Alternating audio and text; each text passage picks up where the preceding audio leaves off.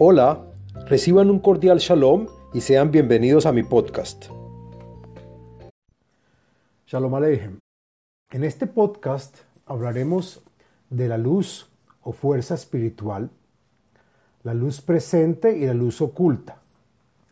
Y en el próximo podcast hablaremos del Kli, que es donde la luz brilla.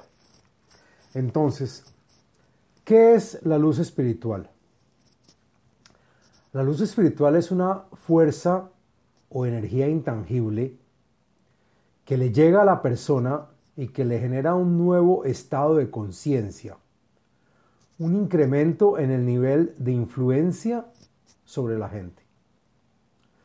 Estas nuevas características le incorporan a la persona una inyección de sabiduría, de conocimientos, de inteligencia, de madurez, de introspección y más claridad en todos los aspectos que abarca este estado de iluminación en el diario vivir. La luz espiritual está siempre presente en todo momento y es la única fuerza en el universo dentro de la cual existimos.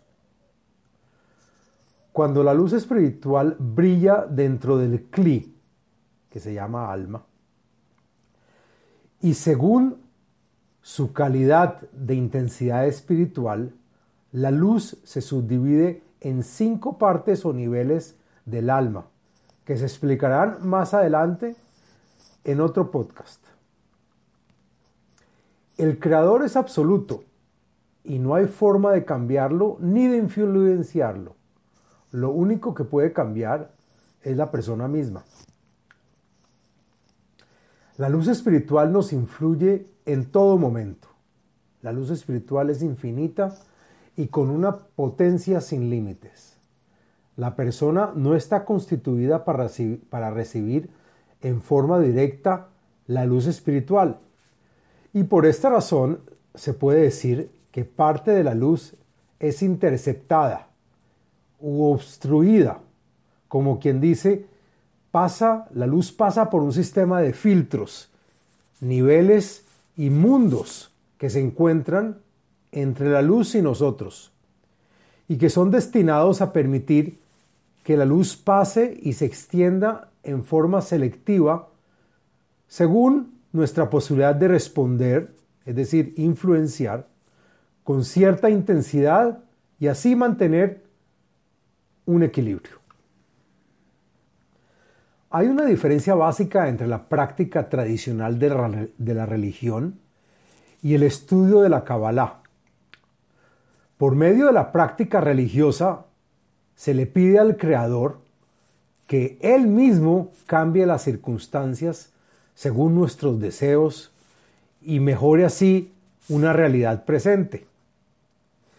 Pero el estudio de la Kabbalah nos enseña que nosotros mismos somos los únicos que podemos cambiar nuestra realidad. El individuo, consciente de su naturaleza y de su condición de receptor de la luz, debe convertirse en una persona que da, que influencia, en un otorgador a los demás, como lo es el Creador, dado que, y por el momento, nos resulta difícil descubrir toda la espiritualidad dentro de nosotros y por eso se dice que la divinidad está en el exilio. Como mencionamos anteriormente, el propósito de la creación del hombre fue revelar su imagen divina, es decir, la revelación del Creador, cuya esencia está presente dentro de cada uno de nosotros en nuestro ADN espiritual. Todo es manifestado por medio del Creador, pues no existe nada fuera de Él. Existen también fuerzas espirituales ocultas a nosotros, que no las podemos ver. Entonces, decimos que cuando la, sabiduría o la iluminación de la luz en nosotros no tiene una representación material, es decir, que no tiene un vestido y no se puede medir, decimos que está oculta. Al Creador se le puede entender solo a través de nuestra semejanza con su esencia. La esencia del Creador se revela dentro de nosotros cada vez que logramos un avance espiritual. El Creador se descubre cada vez más en nosotros. La luz por sí misma necesita de la materia para ver su expresión, así como la electricidad se manifiesta a través de un cable o de un condensador. La luz espiritual lo hace en el cli y solo se puede medir cuando se presenta una fuerza opuesta o una resistencia. La luz espiritual está compuesta o dividida en cinco partes o niveles, que explicaremos más adelante en una próxima ocasión. La luz puede ser manifiesta y clara frente a la persona, como en la naturaleza, pero también puede ser oculta, es decir, que la luz no está representada o vestida de ninguna forma material, por lo tanto no se le puede medir. La luz oculta se clasifica de dos maneras. El ocultamiento simple y el ocultamiento doble. ¿Qué es el ocultamiento simple?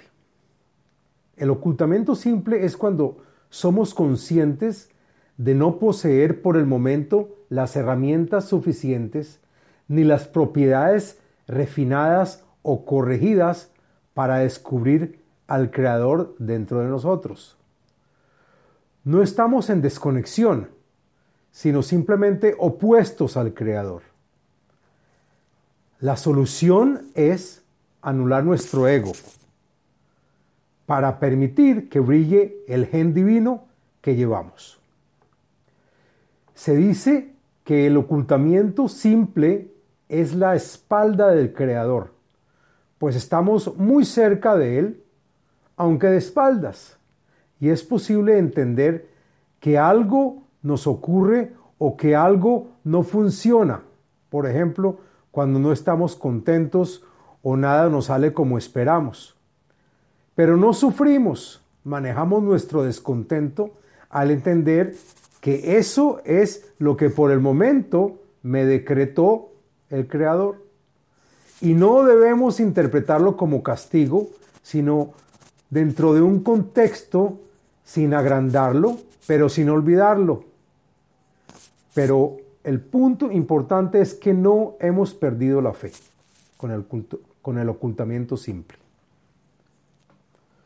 Ahora, cuando se dice que el ocultamiento es doble, es cuando ni siquiera nos damos cuenta de la presencia del Creador cerca de nosotros y no somos conscientes para nada de ninguna conexión con Él.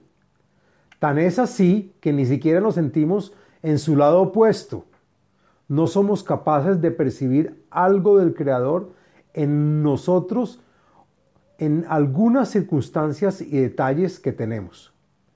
Sentimos como una especie de, de abandono por su parte. Aceptamos nuestro sufrimiento o nuestro gozo como parte de nuestro destino. No existe fe. El ocultamiento doble también es llamado ocultamiento dentro de lo oculto. Podemos mencionar como ejemplo de ocultamiento doble a personas lejanas de nosotros, que a pesar que tienen éxito, una aparente, una aparente buena salud y que parecen seguras de sí mismas, no les interesa o no son conscientes para nada del sistema espiritual en sus vidas. También las hay quienes han hecho mucho dinero por caminos torcidos y quienes piensan que nosotros, los que aspiramos a ser como el Creador, somos o pobres o enfermos de la cabeza o unos primitivos. En el próximo podcast hablaremos sobre el CLI, que es donde la luz se puede ver y medir. Muchas gracias.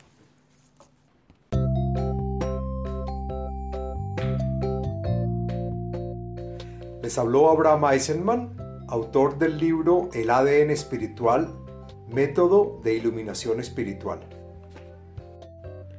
Sitio web abrahameisenman.com.